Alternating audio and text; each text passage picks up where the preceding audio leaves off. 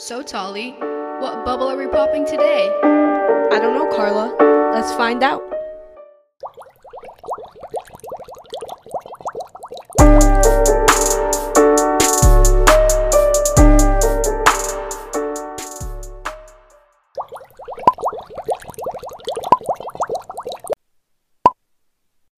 Happy Sunday, everyone. Hey, how's everybody doing today?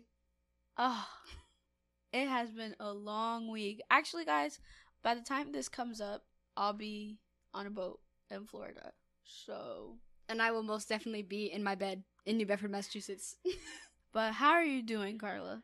uh, I'm good. I'm really excited for break to see my family. It's been like two months since I've seen them, so this is gonna be good for me to go home. How are you doing? I'm tired. I need a nap. Oh, y'all, we are back on our regular schedule. Um, as much as I love doing Black History Month, I'm exhausted. So, um, I don't think you guys un- or you y'all understand how difficult it was to put out a new episode every single week. Like, and this is gonna be our fifth consecutive week doing it. Too. yeah. Um, so if you haven't listened to those past four ones, what are you doing? Because we really worked hard on them. So you have no other choice but to listen at this point. Like, you might as well just listen because we really did, worked hard on them. no, and they're actually really good too, though. Yeah, we had um Shira as our guest for the last one and it was really nice. Um but yeah, guys, So for today's episode, I'm excited. too. uh, we have yet another special guest. We told y'all we was coming with the guests. We coming reckless all 2021. But this is yet another person who we've wanted to get on this podcast for a while. Somebody who both Tali and I look up to very much, um, as a person, as a A just mentor, a everything. teacher, an advisor. I mean, the list goes on and on. so. Should we just get into it? Well, yeah, as y'all know, it's March. It's Women's History Month. Happy Women's History Month to all my beautiful women out there.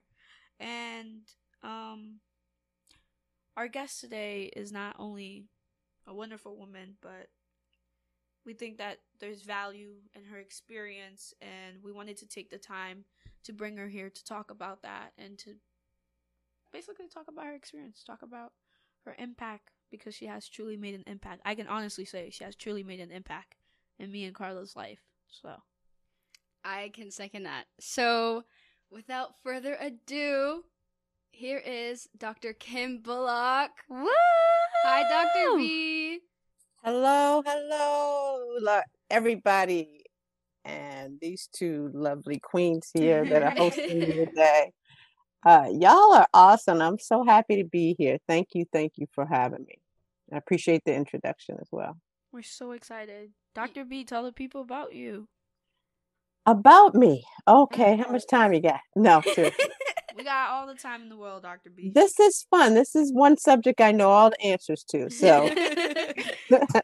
uh, so I am Kim Bullock, maiden name Williams, uh, born and raised Washington D.C. Shout out to Chocolate City, which is how I when I arrived to town. That's what I post on Facebook is "What's up, CC," which is a line from a song that from an artist too old for you guys to know. But uh, uh, but anyway, born and raised, attended uh, DC public schools, went to Hampton Institute at the time, which is now called Hampton University, a historically black college. Um, I majored in biology there. Uh, went on from Hampton uh, University to the University of Florida to go Gators to uh, veterinary school.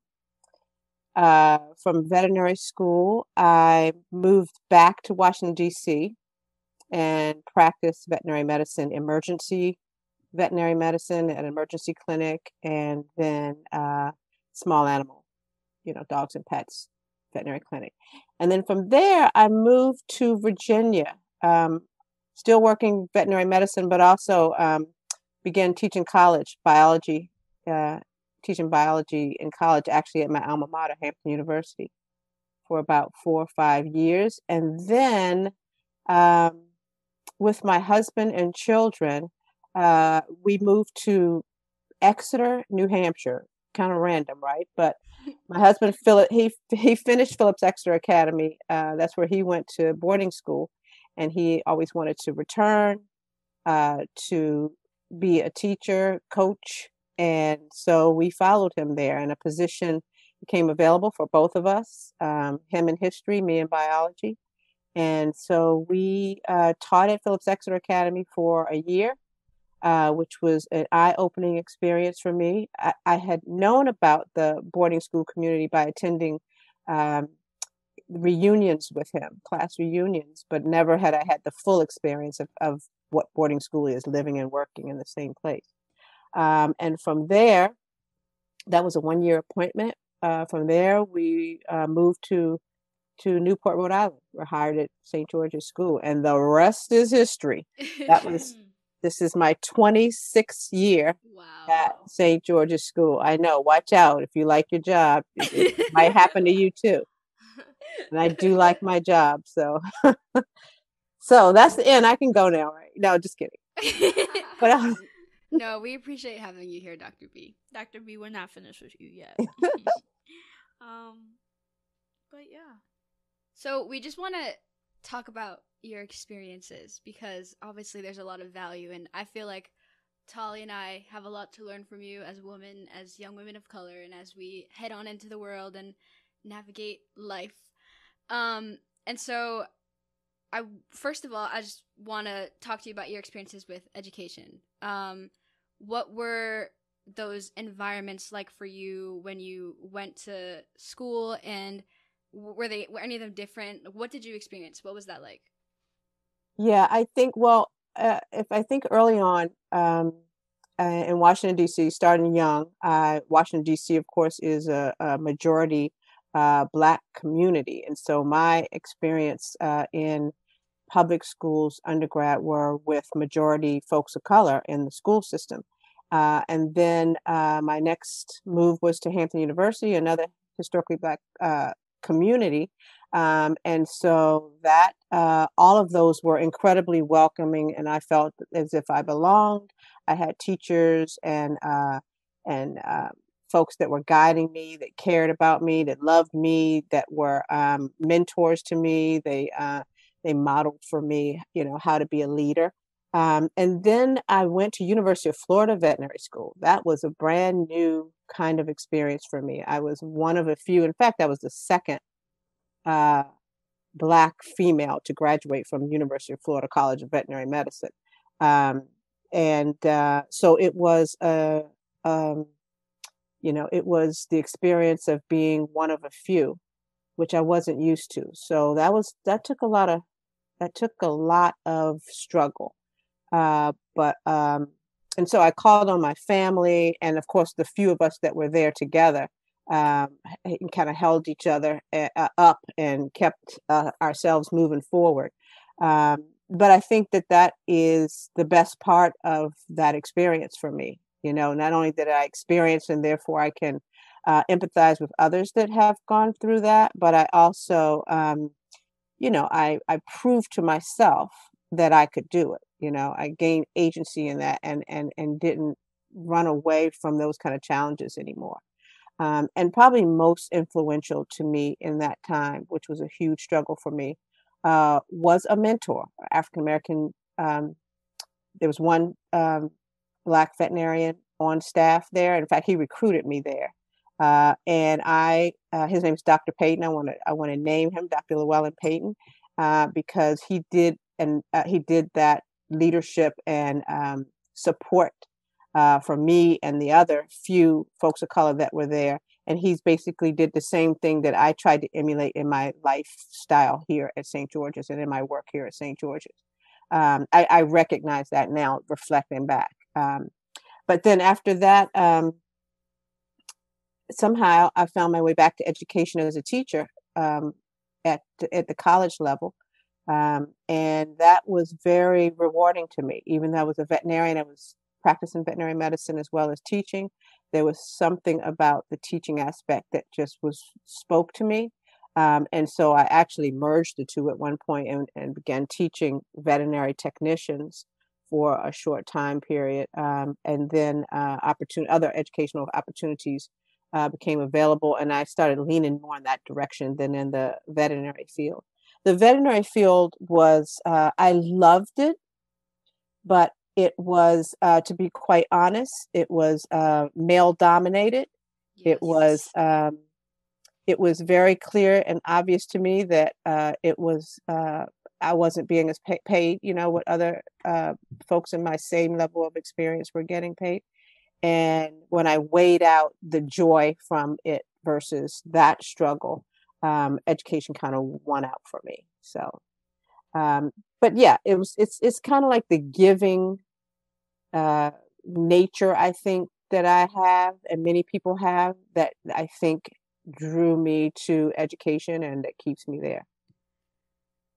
I really love what you said about mentors um, because I feel like coming here to St. George's, I experienced a major culture shock, um, as anyone would uh, in my shoes. And so I leaned towards Shira, who we had last week um, as our guest, but and, and other and other students like Kasamba, just the older girls who had already been here um, and had already sort of experienced that, and so they they could guide me through that, and so now I find myself trying to be that same thing for other students um, because I, I, I know how important that is because I had those mentors who helped me go on and get through that, and so um, yeah, I just I just love it that you mentioned that. Yeah, that, that's I, so important. Yeah, I definitely agree. I don't.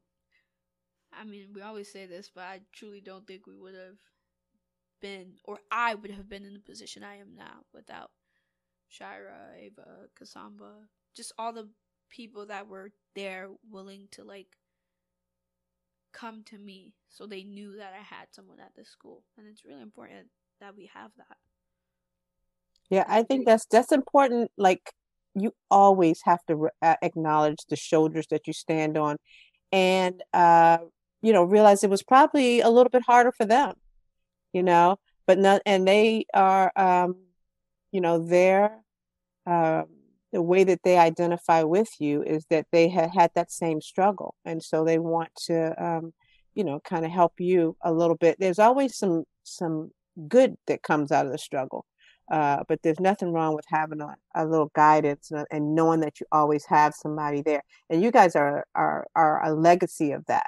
At any you know at, at st george's just you know you could talk to alums from back till since the first students were here and they would be able to identify uh, similar folks that did the same thing for them and that is the continuity that we want to always have you know? That's really important. Yeah it is. Well me and carla on this podcast we love to talk about intersectionality. Yes. you know one of our favorite words so mm-hmm. um our next question is you know in your field and throughout your experience and throughout your careers did you ever find that being a black woman in these spaces made it more difficult for you to succeed? And how did that look like? Yeah, this I have a I have such deep thoughts about this and it has changed too, you know. But you know, I guess you get the today me, so I'll answer where I am today. and that is um uh, I think that I expect and anticipate struggle. So I don't always see that as a negative. Um, and I, what I, um, what I do is, or what's important to me, I should say, in the, in the face of that struggle, is that I have the confidence, or I have the resources, or I have uh, the um, the agency to use my resources to push forward. Um, you know, I in all of the struggles, and I this is knock on wood. I'm blessed and privileged, you know, to be able to say this. Uh, you know, there's always been somebody I could go to, or I could just reach another level deeper. You know, and to know that you can do that and trust yourself that you can do that is is important. but like I said, like we just got finished saying, you know, to have folks around you, um, or even not here, but folks in other states, you know, that have gone through similar that can guide you through, you know, or that can give you, uh, even if it's just a listening ear and not necessarily tell you what to do, but just listen to you and validate you. Um, and uh, another thing, maybe a little deeper, is that I think that um, in primarily uh, white institutions or in places where a person is in a minority, uh, women of color, for lack of a better way of saying this, uh, are a little bit more accepted, I believe, and um, and palatable and um, flexible and and uh, in a white environment than black males. You know, and I'm not saying that is an issue with black males. I'm saying it's an issue with white uh, majority white spaces. It's it's le- I I believe that it's a um, it can be less of a hurdle. Um, and at least that's been my experience as I reflected, but I didn't realize it when I was going through it. Um, but I believe that there are lots of other hurdles that men and boys have to navigate in white spaces.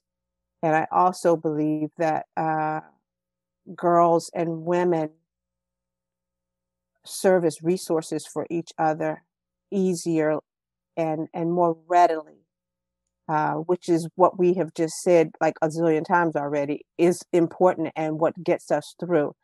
I think that uh, men and boys, though, are are are learning that and op- being much more open to that. At least I know when I look at my sons, um, it, it just no, just being okay to show emotion and to actually genuinely say honestly how you feel yeah. to someone or even to another male, you know. And so um, and I, I like to believe that women have helped with that process, you know.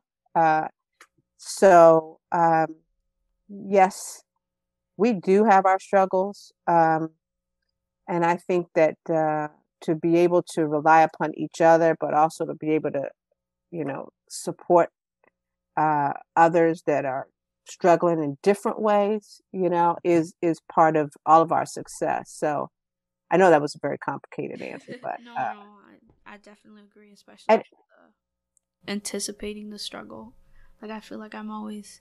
We talked about this earlier in the podcast, but we're always anticipating something to happen or anticipating something to go left instead of right. And you know, it's not always like a bad thing, but it it's definitely something we do a lot.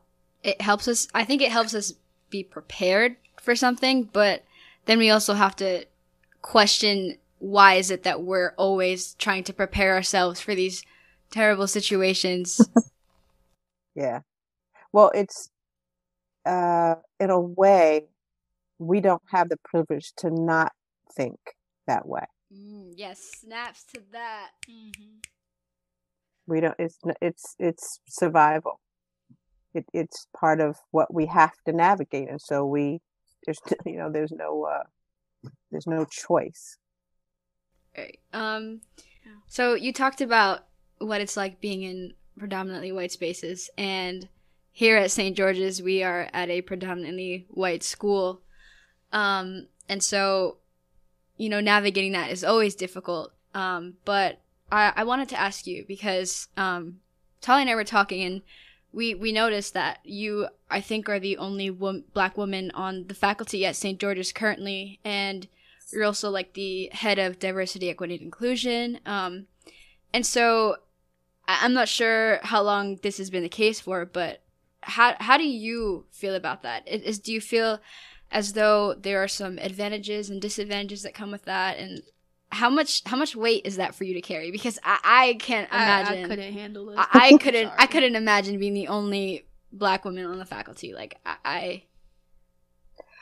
So what I'll tell you, it is it. There are pluses and minuses, and I think uh, key to this, and and and trust me that I I weigh this out every year that I have to sign a new contract here. I weigh out my happiness and my you know, what's good for me and versus, you know, whatever else there is. Um, but the, the people at this school, uh, my colleagues, the allies uh, that uh, surround and that make up this school, without question, um, uh, create an environment and an atmosphere where that I want to be in. You know, plain and simple as that. I literally um, like my job a lot, and I like and and uh, and I like the people that I work with, and I I like the the collaboration and the growth and how we move and grow and challenge each other together and um, and so that first and foremost i literally just had this conversation on the telephone uh, on the on another call before this uh, feeling included feeling that you belong feeling that you have an impact feeling that you have some agency and feeling that you you matter you know in a space uh, of course, it's different for everybody, but those things are really important to me. Uh, and uh, and those things happen from me here, and they have obviously, you know, for a long time. Um, and I know different environments. You know, I, I have been in both, and um, and as long as I feel that way, then this is where I want to be. And um, there are some weird times but all of a sudden i'm telling you this weirdness just happens and you go like wait a minute. Am i the only person of color in this room? You know i, I that, yeah, you just go like wait i think i'm the only person of color in this room you know but i'm so locked focused on whatever it is going on many times you know which is just the nerdiness of me of being so engaged in what what what i do you know but um there are times and I will say that uh, there is, I have to, you know, uh, when I go home and I say, What's up, CC in DC? People know, Oh, Kim's home, time to connect, you know, let's connect. So um, I do have to dip myself in some chocolate periodically, which is what I used to tell my children. you know, I need my culture, I need my people. I love my I love us, you know. And so I have to have access. I have to um, go and recalibrate, you know, and reaffirm myself. Uh, there, I don't get affirmed here as a black woman. You know, I'm respected as an educator and a you know, and as a professional.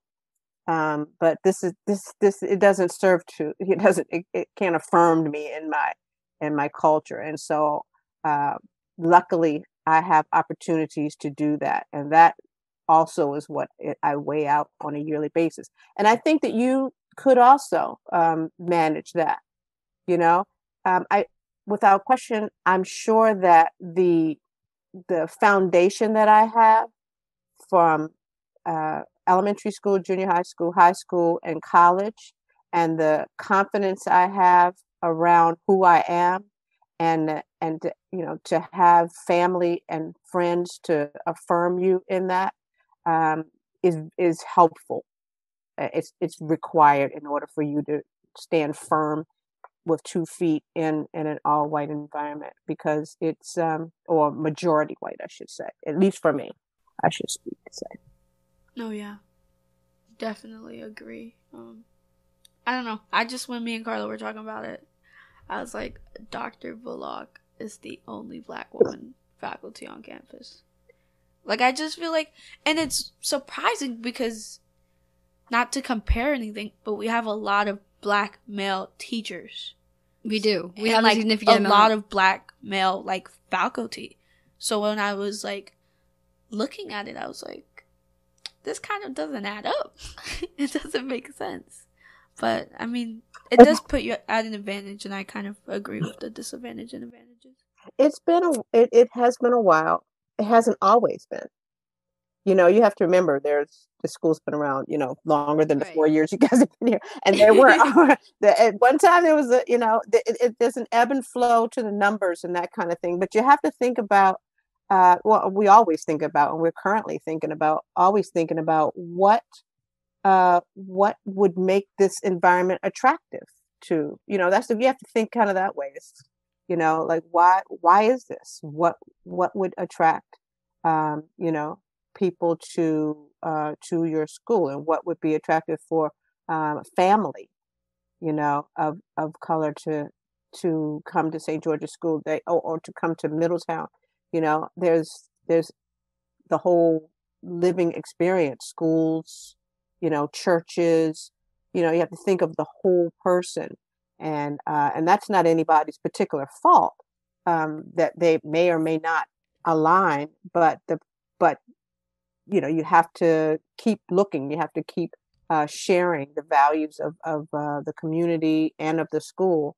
Um, and i believe it's possible I I agree with you, and I also think that it's a little tricky because, for me, I would like to see more representation in my teachers um, and just the people who I surround myself with because, like you said, I like the culture, I like the people, and it would be nice because I, I think of how my white peers will wake up every day, they'll go to class, and they won't think anything of it they just are probably used to this environment where their teachers reflect them um, physically. And for me though i wake up and then like you said I, I realize i have that realization like dang am i the only person of color in this room right now um, and it's something that i've actually become conscious of every single time i get a new class or start off the school year.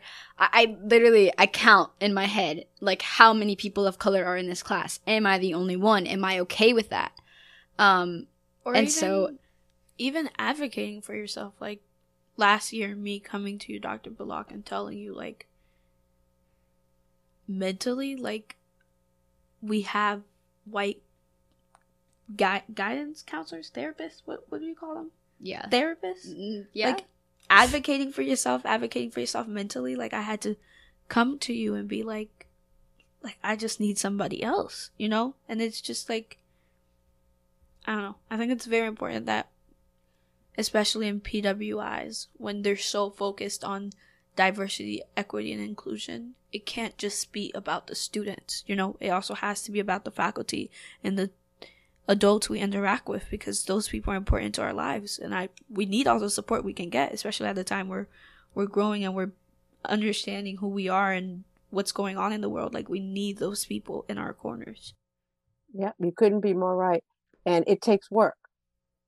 And it, it's not easy. It's not an easy uh, fix. It's not a quick fix. And it's a commitment. It's it's an honest commitment that that uh, uh, that uh, when you make that commitment, you have to find you have to investigate um, to solve that problem or to meet that meet that goal. Um, and so that is that there is work that needs to be done, and there is uh, and your voices uh, and the value uh, it needs to sorry um, echo the value of that to you as uh, as young people growing up in this community and what it means to you. And I would also um, say that uh, my husband and I, ex-husband and I, used to always say that we what was important to us also uh, being at both Phillips Exeter and here was that we realized that we were the multicultural experience for white students, you know, and we took that very seriously. Uh, that this is important for white children to have uh, adults of color uh, as uh, as their teachers, to see um, people that could mentor them and that were professionals that were um, other than um, uh, you know what they were familiar with. That that's an education in and of itself, and we took that very serious. And that is also what's missing when we don't have that um, experience at St. George's. And it's something that all students should be should should be important to all students. Yeah, I agree. I definitely think diversity on all sides, not just for us, is important because as a teacher, part of your job is to educate and to I mean, you know, you've been at this school for 26 years. You literally, we go to your, we used to go to your house and eat pizza and hang During out, and listen to music. Yeah, We pre are COVID. Following COVID. um, but it, it's a teacher's job, especially at a school like this where everybody's living here. It's a small community. We only have like 300 some students. Um, and so for for those teachers to be available to white students as well, I think is important because hopefully it reflects the world that they will go into a lot better. Um, and so yeah, I definitely agree. Diversity everywhere is very important for all people. It is. I mean, even in the in the definition, the the the definition of excellence. I mean, our education or your education or any education, not just St. George's, but education isn't complete or excellent if it excludes you know, if it excludes. And if there is um, an opportunity to broaden the experience of the folks being educated then that is a better education. It is a, a- you know, it better prepares an individual. Uh, and this is not a new problem. It's not a unique problem. There's not a, a school day or boarding that isn't uh, trying to move forward and, and, and make this happen at their institutions uh, also. Um, but I think that every one of those schools um, can do better. It's it's hard, hard, consistent work no different than you know whatever it took to get me here you know and for me to stay here and uh and and other folks at other schools you know it's it's just a committed um it's a it's a commitment and if it's important then then you know we we can make it happen Yeah, thank you for that. Um, so you know this, Dr. B, but people listening might not. Uh, Tali and I are two of the heads of Insight, which is uh, the diversity club here on campus at SG. Um, and so I wanted to just ask you about because you've been here for 26 years. Um, so you've seen the school go through, I bet, a lot of growth and changes um, in administrations and so on. And so I was wondering, has what what used to be Insight? Like, I'm not sure when exactly Insight was started, um, but it's probably relatively recent. Uh, I'm not sure. No, uh, but what what I, just wonder what has it been like? Has there been continuity? Has there been change? Um, I- I'm just wondering for like what was that like being at this school before and seeing that growth or things progress through the years. so insight was started um i actually have this written up. You guys should probably read it. Uh, a young man interviewed uh, an alum that came back which was one of the fellows that had founded the the um, organization or club. And it was what you can imagine it was a gathering of uh, kids that wanted to find you know bring camaraderie between the black and brown folks at st george's at the time. Um, and um, they they found you know um, fellowship and and it and it stuck. And probably more into the late 90s did the club um, because it was very before it was insight it was the afro latina something like that group. I I may have that not perfect but i think it was an afro latina group was the name was the name of it. Uh, but then in the late 90s um, the student heads opened the club up and said this is for everyone you know this is for everyone that that that wanted to celebrate uh, this this kind of um, unity. Um, and so from then on it's been pretty consistent pretty consistent.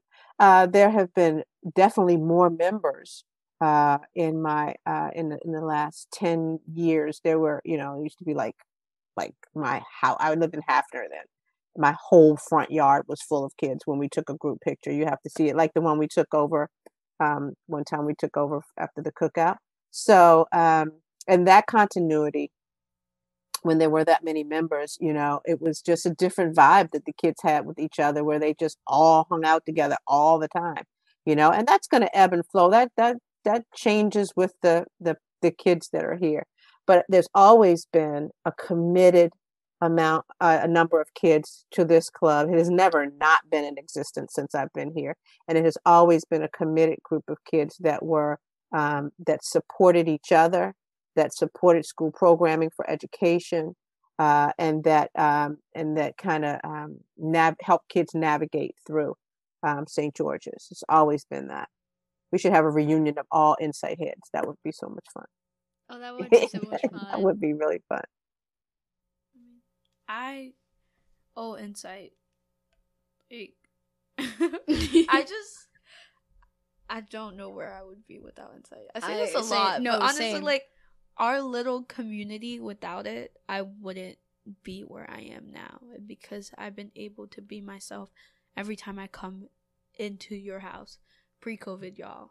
Not breaking any COVID Good rules. point, good point. Just want to just want to state that for anybody listening. but um, every time we come into your room, I just the re- the stress, the like not the burden, but all that heavy bagging I'm holding on my shoulders kind of just floats away, and I'm just with people, laughing, learning, and yeah, And just being yourself. I yourself. mean, it really, yeah. it really. I remember the first time I went to, like, I remember going to your house for an insight meeting, and it was freshman year, and Shira was like, "Yo, we got an insight meeting. Y'all coming?" Like, we're like, "Yeah, we're going. We were trying to find find our way to your house. We are like, which one is it? we didn't know which one it was. I think we took like the longest route We it was did. right behind Buell. Like it was right behind the dorm. But um I walked in and immediately it was like this atmosphere. Like it, it felt homey and I felt comfortable. Immediately there was like music playing, there was pizza, people were just chilling, laughing, and it was like the, one of the first times that I felt comfortable at St. George's because it was my freshman year and I would just wasn't assimilating as well as I would hoped I would be. And that really felt good. And I think that for me is what cemented my role in wanting to be an insight head and be that for other students and create that community within our larger community. yeah, I definitely agree. Definitely. That is so good to hear. I mean, it that that's the whole point. And you know what? This is what students don't realize. I usually end up telling alums when they come back. You know that as as much as it brings to you, the faculty that are there, it brings to us as well. You know, to to for us to be in the space and place where you are yourselves.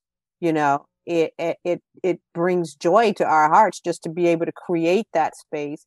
Uh, first of all, but also to be with you you know that it, it's just as much as a, an opportunity for us to be ourselves as well um, which you know you you probably don't even pay close attention to that probably a good thing you know when you're a student but uh, but you have to know that we learn and grow and and gain um, we just gain that uh, um, I don't know that family atmosphere um, by your presence as well. I mean, there's no question that that that is what has kept me here at St. George's School. You know, is is to know the weight and the value of having a person present that you and your parents actually can connect to and feel comfortable uh, and, and just feel like, oh, okay. Because I'm saying this, I'm saying what people have said to me. You know, you know, like you're not leaving, are you? You know, like because we're we're going to stay for four more years with my child here. I always tell you that. You better My not child's gonna be. You can leave after four years, but my Yeah, child we is here. one more Right. year. You can dip after that. We'll be okay. We'll be fine. Yeah, but and it hasn't been only me. That's the other thing I do want to make sure I say here that you know I be, being the director of equity, uh, director of equity inclusion, you know, a lot is centered around me. And yes, I have been the only black female, which is you know kind of the center person making things happen now. But it's not just me. There's so many other people, and we have to recognize that there were people before me. You know that did Right. this. You know, absolutely did it before me um, and uh, and and that's important always to to um, kind of name out loud, uh, as well as currently right now. You know, there there are people. Y'all are here. It's a good time. It's good. You, we have an amazing community. I'll just stop there because I get I can go on and on and on. we do, we do, we definitely do. Um, this is our last question, but are there, you know, because it is Women's History Month, are there any women in particular that inspire you or have taught you something valuable in your life? I already know who she's gonna say. You do. Go and say it. What am I gonna say? Who's she gonna say? Think for a second and then say just Who's she gonna say? How do you know what she gonna say? Well, I have. uh I don't know what colors to talk about. I hope I get it right. But anyway, uh, well, so my my mind, unfortunately, unfortunately, immediately goes to professional and St. George's ish, you know, and there, uh, before me, there was a woman of color that worked here as the director of technology. Black female was the head of our technology here. This is why we have laptops, by the way. She created the laptop program. Uh, and uh, Shout out to yes, her. Deborah White, Deborah White, Deborah Saunders White, absolutely. Shout out, shout out. Um, uh, may she rest in peace. She passed away not too long ago, but um, but she was here, and uh, and and along with her, there were other administrators here at this school, uh, and I'm speaking just of St. George's right now, that saw in me what I didn't see in myself. I didn't come to St. George. I came here as a biology teacher. I did not come here to be an administrator or a leader, or, or that was not, you know, part of my plan. Uh, but but these uh, people saw stuff in me that I didn't see in me, uh, and they um, opened opportunities and opened doors, uh, and and uh, challenged me, and with that uh, said that you know I believe that you can do this kind of opportunity, and um, that was also um, Katie Titus who used to work here, um, and so when I think of my professional career, it was um, women that uh, helped me move along, even if it wasn't a, a title or an elevation in, in uh, they they elevated my um, my awareness that I could. Um, and so shout out to all those women. Um, you know, I, I can you can never not say your mom. Um, That's, who I was gonna say. That's oh, what yeah. I was gonna say. of course, of course, of course. I mean, that's the ultimate, right? Um, yeah, my mother, you know, is the rock and still is the rock of our entire, um, uh, my entire family. I have two siblings, uh, an older brother and a younger sister. So for us as well, and each of us have three children. So that's our whole clan. And um, my mother is the glue and she is has um, the way we say it is that my mother worked retail. Uh, she worked Nordstrom's and Garfinckel's, a store that doesn't exist anymore. But her, her retail was her her field, and so my father uh, used to fly planes. He he taught he learned how to fly. So we would. My brother always says, my mother taught us how to be fly, and my father taught us how to fly. So my mother is our um, designer in in you know we have our own designer. We shop in her closet, and she makes sure that we that shop in my always closet. always yeah yeah. Me too. But other than that, she's the glue that is the you know she uplifts every single body, and she's funny and she's really lighthearted. She'll make you laugh always. She's 89 years old. she's still banks online. She's still on. She has Facebook, Instagram. I'm not even kidding you. She's doing her thing. She got. Yeah, she got she is. So she's uh, without question who has guided me through so much. And uh, actually, I'm actually here now with her in Washington D.C. teaching remotely uh, and spending the time with her. Tell your mom we said hey. I certainly will, especially on this special, special month. you raised a wonderful woman. Oh, bless your heart. Bless your heart. and the same with your parents as well. They should be absolutely proud. But you guys are actually leading the way. You are you're models, and you don't even know how you're models Oh, already. You know, you've already been uh, you're, you're pioneers. I mean, who what school has ever had a po- podcast?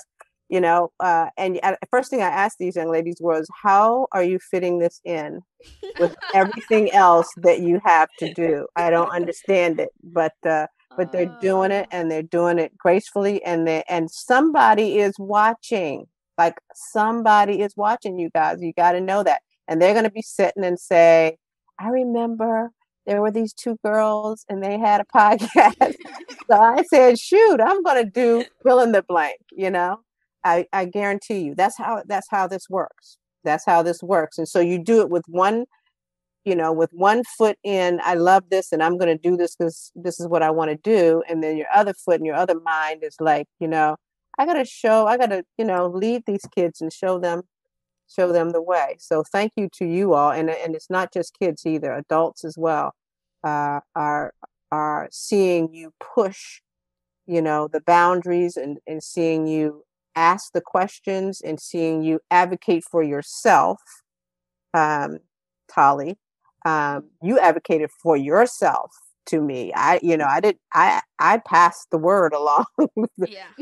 so i just want to correct that yeah you know that you're being watched and so i appreciate you all you know i really do appreciate you Thank you, Doctor. we appreciate you back, Dr. B. We truly appreciate it. um, I think that's all we have. That's all we have. Um, again, Doctor B. We've been. I mean, this was really fun, and I got to learn more about you as always. Always, our conversations are always the best, and we're really grateful that we got you on this podcast. And I hope you know this won't be your last time. You will definitely be back. You will be i'm back. sure i have some more stories Oh, you will well, be back. You'll be back, Doctor B. We promise. I, I really miss our insight meetings on the couch though um Aw, me too. because i'm sure we would have gotten to these stories by now and our sleepovers right Oh, Yes. sleepover. Again, all before COVID. I feel like I just gotta say this. yes that's true But yeah. Thank you, Doctor B. thank you Thank you for being here. thank you so much All right, y'all. Me and Carla are gonna switch it up. Y'all thought this was y'all thought this podcast was over? You thought it was over. y'all thought it was over? Mm-mm, there's way too much going on in the world for us to be There's done. way too much going on. Way too much. But real quick, again, shout out to Dr. B. Thank you so much for coming. We love you so much and we appreciate you. We look up to you. You are everything to us and we're grateful to have you in our lives. very grateful. But yeah, like I said, me and Carla are gonna switch it up on this podcast from now on. Um, at the end of our podcast, no matter what our topic, what our series is, um, we're gonna spend some time focusing on current events because it's so hard for us to focus on our topics because sometimes they don't correlate with the current events. Right. But honestly, we think that it's essential that we focus on what's going on in the present. And also, this pertains to Women's History Month, so And if y'all haven't been reading the news, I'm gonna need y'all to catch up. Cause what's going on is crazy and the discussions we've been having in class have been pissing me off. And I'm I'm just upset. And y'all know I like to vent. and so if you're not caught up, we're about to catch you up. We're about real catch quick. you up. So here we go. Today we're gonna be talking about the Equality Act. Grab your pencils and notebooks, ladies and gents, because And non-binaries and peoples. and peoples because we are gonna do some educating. Carla? Okay, so for those of you who don't know, the Equality Act, which was introduced first introduced um, on March 19th of 2019, which was nearly two years ago, um, it wasn't approved. Wasn't approved. Wasn't approved. Mm. It didn't pass the. I think it didn't pass the House It- or it- the Senate. something. It didn't Yeah. pass something. Anyways. Um, but now it just passed what the was it the The Senate? House? The House? Uh, I think not us not being educated. the Senate. It just passed the Senate. Yes, It was the Senate. I knew it was the Senate. I knew it was yeah. the Senate too. I just looked at you because you looked unsure, and I looked. then I got unsure. Um, but it just passed uh, the Senate, and it amends the Civil Rights Act of 1964, which prohibits the discrimination on the basis of sexual orientation, gender identity, in employment, um, housing, public accommodations, public education, federal funding, credit, and the jury system. Basically everything you would get if you're an American citizen and pay taxes and all that. Blah blah blah blah blah. But for those of y'all who don't know what the Civil Rights Act of 1964 is, it's basically it prohibits the discrimination of race, color, religion, sex, or national origin. So this Civil Right Act like like it not abolishes but it basically protects those people from being discriminated against work environments, um promoting and firing and like jobs and stuff. So that's the Civil Rights Act. But we're talking about the Equality Act. We just wanted to let y'all know the history behind it. It, the Civil Rights Act is the predecessor. I mean, not the predecessor. Oh Lord. The origin. That's my big word of the day, y'all. The origin. origin. well, I'm really slacking with these big words. I'm tired. Anyways, so yeah, the Civil Rights Act came before the Equality Act, and so um, it's important to know that history behind it, so that we know what we're tr- what exactly we're trying to amend. I hope y'all realize that we have a act to prevent discrimination uh, from race. Just saying, Because we need one of those. because we need one of those. Because we live in America. So, just pointing that out, America.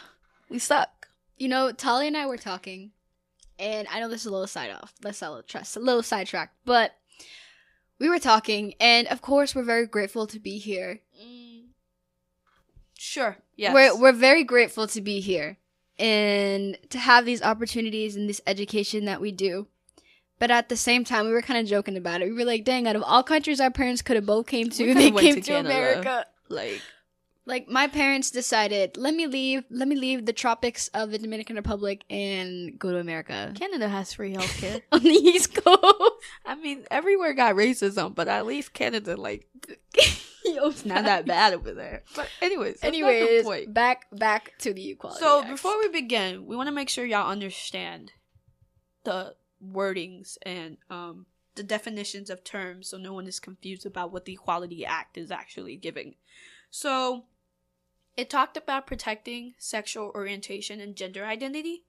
And sexual orientation is what you identify with in relation to your sexual or physical attraction. So it's who you're attracted to or that's right, right? Who you're Yeah. attracted to. It's Yeah, who you're attracted to. who you're to. attracted to romantically, It's not- physically. So whether that's like you're bi, gay, asex- asexual, etc., it's who you're attracted to physically. I hope y'all got that. Okay, and then gender identity is the way that an individual identifies in terms of their gender. So this goes don't confuse this with sex or or um Your X and Y chromosomes. That's completely different. that's that's, completely different. that's what you're given at birth. That's biology. We're That's not talking about biology. That's what you're assigned to at birth. Uh, but for a lot of, or for a lot of people, actually, gender identity doesn't always match up with their um, biological sex or the gender or the sex that they were assigned to at birth.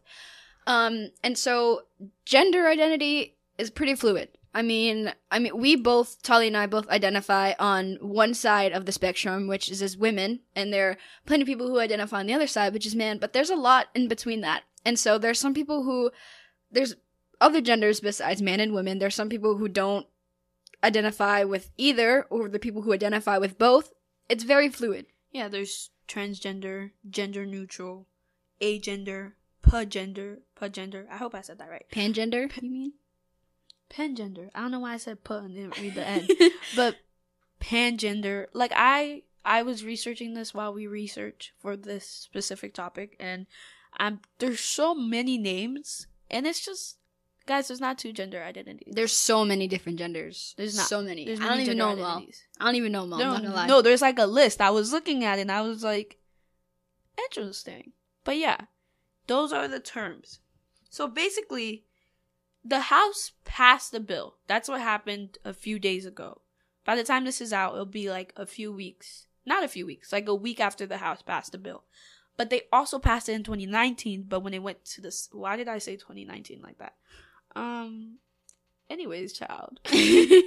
Um but in 2019 when it was sent to the senate it wasn't approved. And that's because the Senate at the time was majority Republicans. Republicans. So, um, hopefully we have better chance now. But yeah, so while Carla and I obviously think this act should have been put decades ago, long time ago, um, we're glad that measures are being taken, and with that comes this is popping the bubble. So as much as we love to be biased, and y'all know I'm biased, I'm not gonna lie, I'm not gonna sugarcoat it. What this episode twelve, like we're biased, but we do like to give you guys the right information. So um, Wait, I do want to be real quick before we get into it. I want to be clear that the Equality Act is more specific towards providing protections to people um,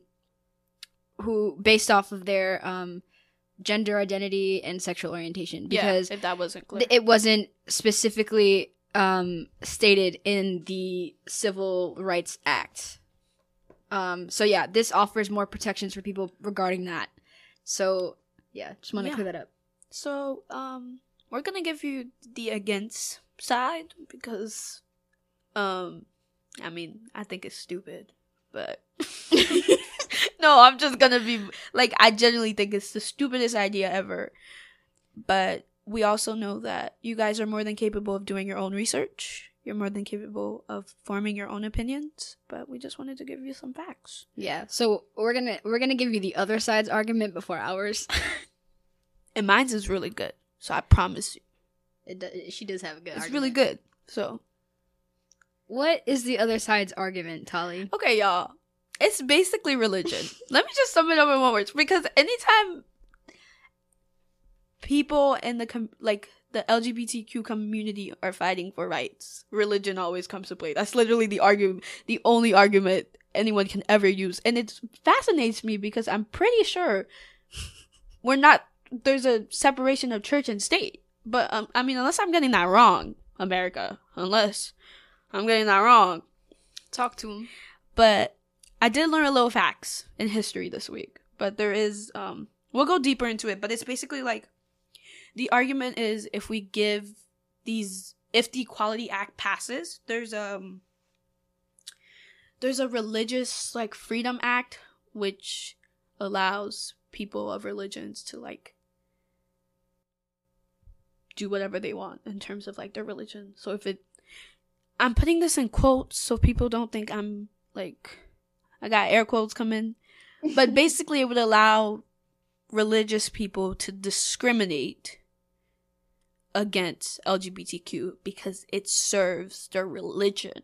Ugh. or because or because um so talking about this in terms of workplace discrimination and denying people service um they're allowed to say that it they're they're allowed to deny these people um and discriminate against them because it quote goes against their religious liberties Yeah. yeah. I mean, I just, oh, y'all are gonna be, I'm telling y'all, my argument is so good. It's just, uh, but basically, stop saying it's so good and give it to them go basically, if we really want to talk about religion, I believe in God. I'm a Christian. So, the religion of uh, this is just talking about Christianity because that's usually what's mostly focused on. I can't speak for like Jewish or, you know, like all the other like religions, but I can speak for Christianity. And nowhere in the Bible, and I promise y'all this because I go to church, I go to Sunday school, I've grown up in the church my whole life. Nowhere in the Bible does it say that you're allowed to discriminate against people for who they are. And one of the things you learn, like one of the first things you learn in Sunday school, is one of God's greatest commandment is to love one another. And yeah, I'm pulling out the love one another. love thy neighbor No, it no, and it literally says the Bible says love thy neighbor. It doesn't say love thy neighbor who's straight. It doesn't say love thy neighbor who's white. It doesn't say love thy neighbor who's black. It doesn't say love thy neighbor who identifies as a male. It says love thy neighbor. It doesn't say discriminate. You might have your own beliefs, but that doesn't give you the right to discriminate because that's literally not the teaching of God or Jesus. So this this argument just will never sit right with me because as a religious person, first of all, you're putting this is kind of a disgrace to God. in my opinion. Like no one's discriminating. That's like that's like when white people were using the Bible to agree that slavery was justified. That's literally the same argument, and y'all know that it wasn't justified. Nowhere did it say that it was justified in the Bible. This is that we and we talk about this a lot in history. It's like strict versus loose, like wording, how you choose to read things, Interpret. Inter- interpretation. so the religion argument just doesn't sit right because nowhere in the Bible does it say you're allowed to discriminate against people based on their religion, their sexual orientation, their gender identity. And it's not even like loose or strict. Those are the words. Take them however you want. Those are the words. Nowhere does it say that. So you just I'm I'm just really heated about this because it's one thing to say you don't want people to have rights, but it's another thing to bring God into it and be Right. like, God said this. Don't put words. Don't don't don't put words in God's mouth. I want to add too that in the Bible, people people say that people claim that the Bible says homosexuality is a sin. The Bible never said that. The verse they're talking about is a verse that it's says it's literally it's about pedophilia. it says don't lie with man, and that can be a like, man. It says a man, a man cannot, cannot lie, lie with, with, a a boy. with a boy or a child. Like that is referring to pedophilia that has and then people change the word as and mind you this was originally i think the bible was the old testament was originally written in hebrew correct. Yeah, um because it came from the torah and people were translating it and creating the new testament and this and that and so somewhere along the line they changed that word and the meaning to homosexual because it suited them but never once that is not the word of god. That regardless of what you believe that and is even not. if it did, it doesn't say you're discriminating or you lynch black people or you kill transgender women, transgender men. That's literally the opposite of God's teaching. Like I promise y'all, if y'all actually opened and sat down to read the Bible, it literally just says love one another. You're not, and first of all, you're not the one to judge. You're not. For all my Christian people out there, you're not God. So whatever God compass, God saviorship you got in your head, you need to take it out because you're not God. You're not. people people forget that You're you're forgetting that. And also, oh man, I could go on for days about this because sometimes there's such a negative light shed upon religion sometimes, and it frustrates me because it's not everyone. It's not everyone. Some of us aren't you know, shouting I hate gays. Like nobody's doing that stuff. And those people that are doing it, it is because they've created because sadly they have fear and ignorance in their hearts and in their minds and they use these words and teachings because they feel superior to them because they belittle people You know what? And I'll speak from personal experience. My experience with God and religion has been complicated and long because for me growing up, I always thought that being gay was a sin. And here I was figuring out my sexuality. And then one of the biggest things that I faced when I was, you know, coming to terms with that was God hates me, God this, God that. And so I just had a really bad relationship with religion because of these things that were instilled into me and that I was conditioned to believe when I know now that obviously that's not true and my family is pretty religious they're roman catholic and all of them accept me for who i am but growing up like you, you hear these things because people have weaponized religion and they've made it so that they can they can use it as a justification to be bigots and discriminate against people because they want to be the ones in power the ones who control everything. I don't know. It's just very frustrating and especially with the equality act. I truly hope that the senate does the right thing. And i i i don't know like when i read about this at first i was like this isn't a thing? Like this isn't already done? I was guys i've i mean y'all i have been so confused for the past few days because i'm like i thought this was a thing you know i know there's like hate crimes but there's hate crimes like all the time but i thought this was like a yeah you can't discriminate against them because they're transgender like i genuinely thought this was a thing maybe it's just me and that shows like I need to be more self aware and I need to be Yeah. like educating myself more. But it took me a while because I was like, this isn't a thing. Like- and there are there are states who have these protections. Yeah, there are, but I Um, think there's only twenty. It's it's, I think it's like twenty seven. 28 or 27. 27 something like that have these that have already have these protections. But this but this um the Equality Act would make it all 50 would make would put an amendment in the Constitution which makes it all 50 states. But what's crazy to me is that I, me, Carla, could go to the South, which is probably where these states don't have these laws. I could go down. I will. Mm, I'm. I'm. I'm apprehensive about going to the South because I am a gay woman of color. But anyways, i'm black and i don't want to go to the south so but I, I I could go to the South and I could literally be discriminated against because I'm gay. Like that's crazy to me. Because the Constitution does not protect me in that way. And the fact like this is this feels unreal to me, the fact that this can happen to me. Like I'm shoot.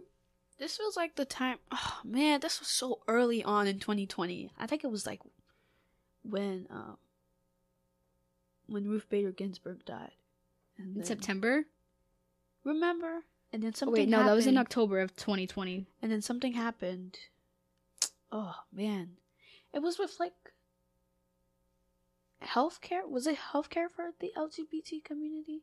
I don't know. Oh. Trump Trump said Yeah, something. oh, where he blocked transgender people from the military and other stuff. Trump did a lot of things He did a lot. actually. He did- he but did. um, it's just it's really upsetting because me and Carla have been talking about this. Um, and a lot of our conversations in class have pissed me off. Like I've been angry for the past few days because the way some of y'all in class are talking, like I I truly want to get up from my seat and smack you.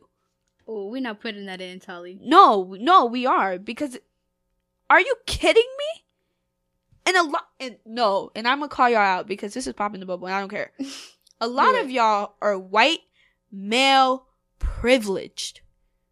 You don't have a say in these rights. You don't have a say in people's rights because they don't fit your society society standard. And I'm pissed. I'm angry. I'm pissed. And this isn't even about me. You don't get to sit in that class.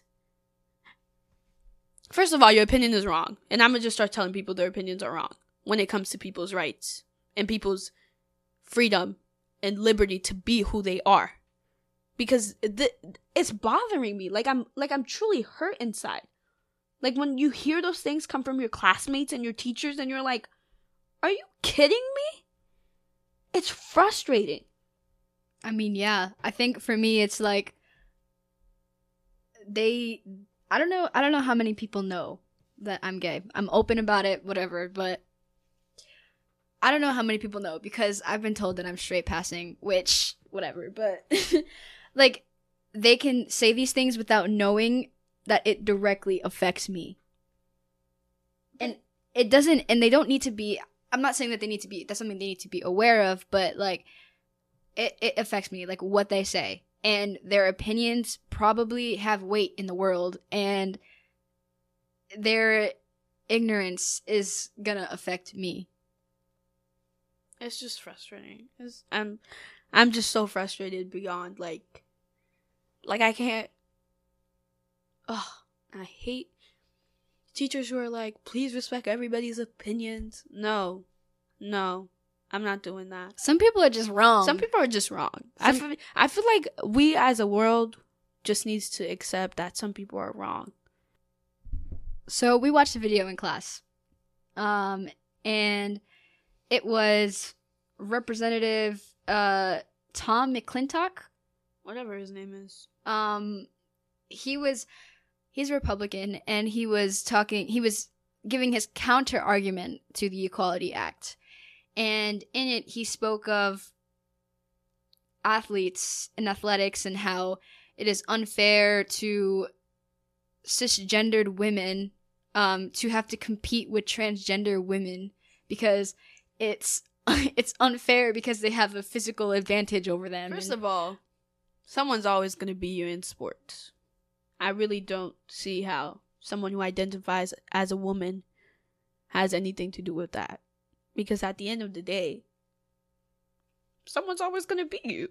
It's the truth. What do you want me to say? Like like a child, like I think a kid was like arguing. They were like, "Oh, I didn't win because blah blah blah blah." she blah. was like, there were speaking of these two transgender girls. She was like, I didn't win because I was competing against two okay, boys. so you wake up the next day and you train and you become better. And don't give me that excuse. Of, no, no, bro. Don't give me that excuse about testosterone and physical ability. Like I'm not accepting it. I don't care. Do better. Just do better. Or or quit and find something else. Because what you're not gonna do is you're not gonna make people uncomfortable for being who they are. You're not. It's a sport. You will survive. You're playing, you're probably playing like fifth grade track. You're probably never gonna touch the track field ever again. Like, I'm so sick and tired of people's like excuses. Bruh. no, okay, but another thing that he said was he he mentioned um being transgender, he referred to it as a choice. First of all, it is not a choice. It is not something that you wake up one day and decide I'm to be a girl today. It, it's it, it's not like that. It doesn't work that way. That's something that is always in you and some people it takes them longer to figure that out and some people they suppress it for the entirety of their lives and that affects them too. But it's not a choice. And for him to refer to it as a choice just says and and this this goes with the whole religion argument because religion is a choice. You get to decide which religion you want to follow, whether or not you do or don't believe in God because we live in a world but that's okay for you to decide that. And even like religion, God literally says you have the free will. Do whatever you want. You want to you want to you want to believe that I'm exist? Believe it. You don't want to believe that I ex- don't exist? Believe it. Do whatever you want. So y'all can't even bring that decision into like oh, it's God's will. God literally says do whatever you want. No, but then you have religion, which is a choice, and then you have something as complex and as fluid as gender identity and sexual orientation, and you're saying that that's a choice too, which it's not. And so that for me puts it on a whole different level. You can't argue that something that you choose to believe in is being infringed upon by something that somebody doesn't have a choice in. Like, in my opinion, I value religion. I think that people should be able to believe whatever the hell it is they want to believe, and that's okay. That's fine. But when when you have this thing that you believe in and you're using it as an argument and to discriminate against somebody for something that they have no choice over, it is literally who they are. It's who they are. They can't change that. And the fact that you're taking this one thing, I I don't know if you guys are, are catching my drift here, but it's it, it it makes me angry. It's just like what is the need to weaponize everything? For what? What do you gain from discriminating? Please, please, anybody who's listening and has a valid excuse. I keep telling this to Carla. Of all my 16 years, I've never heard a valid excuse to discriminate. So, I mean, y'all not coming up with anything. So, unless you have a valid excuse as to why we should discriminate, as to why it's okay to belittle someone for being alive, for being what they do that has no impact on you at all. None at all. No impact on you at all. Please shut up. Like you you have a right. People everybody has a right to believe whatever they want to believe. That's fine. If you want to be homophobic or whatever, that's fine. Just the moment that your homophobia does like has an impact in my life and affects the way that I'm living my life, then that's a problem for me. Please keep it to your like house. how how this is my question how does seeing a gay couple or a transgender person hurt you how how is that hurting you If you don't want to see it, go inside. like it, it, no literally how how does that hurt somebody in the workplace by being surrounded by somebody who doesn't doesn't comply to their idea of what gender and sexuality should be? How how is that hurting you? I, I don't understand but then they don't understand that what they're doing is hurting these people. Like you i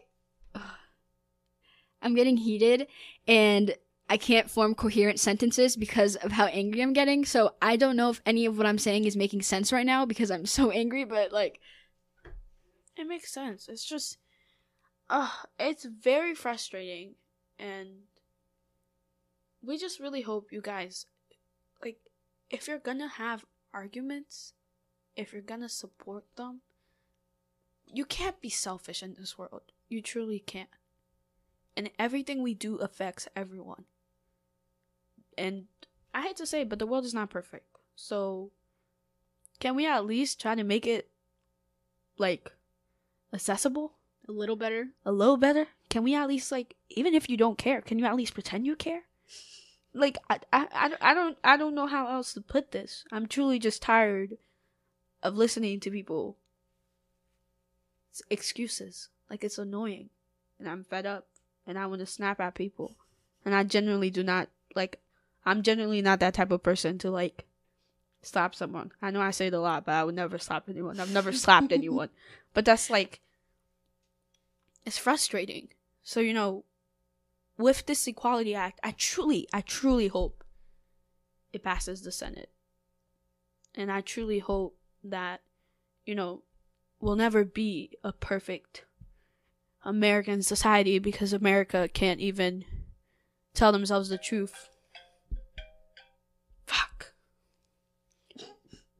America can't even tell themselves about the truth about what I'm not gonna say we because I'm not American. What they really are and what they've really done. So just be better. There's just no need for all the hate and negativity. Like you really woke up and decided to choose violence. Okay. like you Yo. really woke up and decided to choose violence. Okay, America. Like I don't. Okay. I just don't understand. Like I, I genuinely don't. And maybe this is just me because I live my specific life and I have my own identity, and that it's hard for me to see it any other way. But I truly, I don't understand how my being gay, my loving another woman will hurt another person. I don't understand, like, like what what am I what am I doing that's so wrong? Like that is causing you like I I I really don't understand, and it's it's completely absurd to me, and I don't know why human beings are this way. I wish they weren't, but hey, it's the world we live in, and that's what we have to deal with, and so this Equality Act needs to pass and needs to amend the Civil Rights Act because I don't know if I can like do this. I'll go crazy. and throw everybody in jail who um who disagrees with the laws or not disagrees but when it's brought in court i just want life sentence i don't care do what you gotta do Ooh, let's not. Uh... um what so you can go out and discriminate again I have I have my own reservations about the prison system. i mean and yeah the prison system sucks but if you deserve to be there then you should be there by all accounts true. I mean, I don't know. I just please, please just go out and educate yourself about this. Yeah. because there are things that are happening in the world around us that not enough people are paying attention to, and it affects the people around you. And if you if you don't know somebody who's gay and this affects, well, now you do. you lying Here I am. here you are Here I am. carla I am here for you, and if you needed somebody's personal account to convince you, or to change your perspective, or to open your eyes to something, here I am. not even just to be a decent human being Like I, I just. And if you're homophobic, get out of here. Thank you. we don't support that here in popping the you're, bubble if you're transphobic, if you're any phobic, if you're racist, I mean, we hope you listen and you learn something and you open your eyes. But don't come in our comments because we will come reckless. I got Twitter fingers. I'm serious.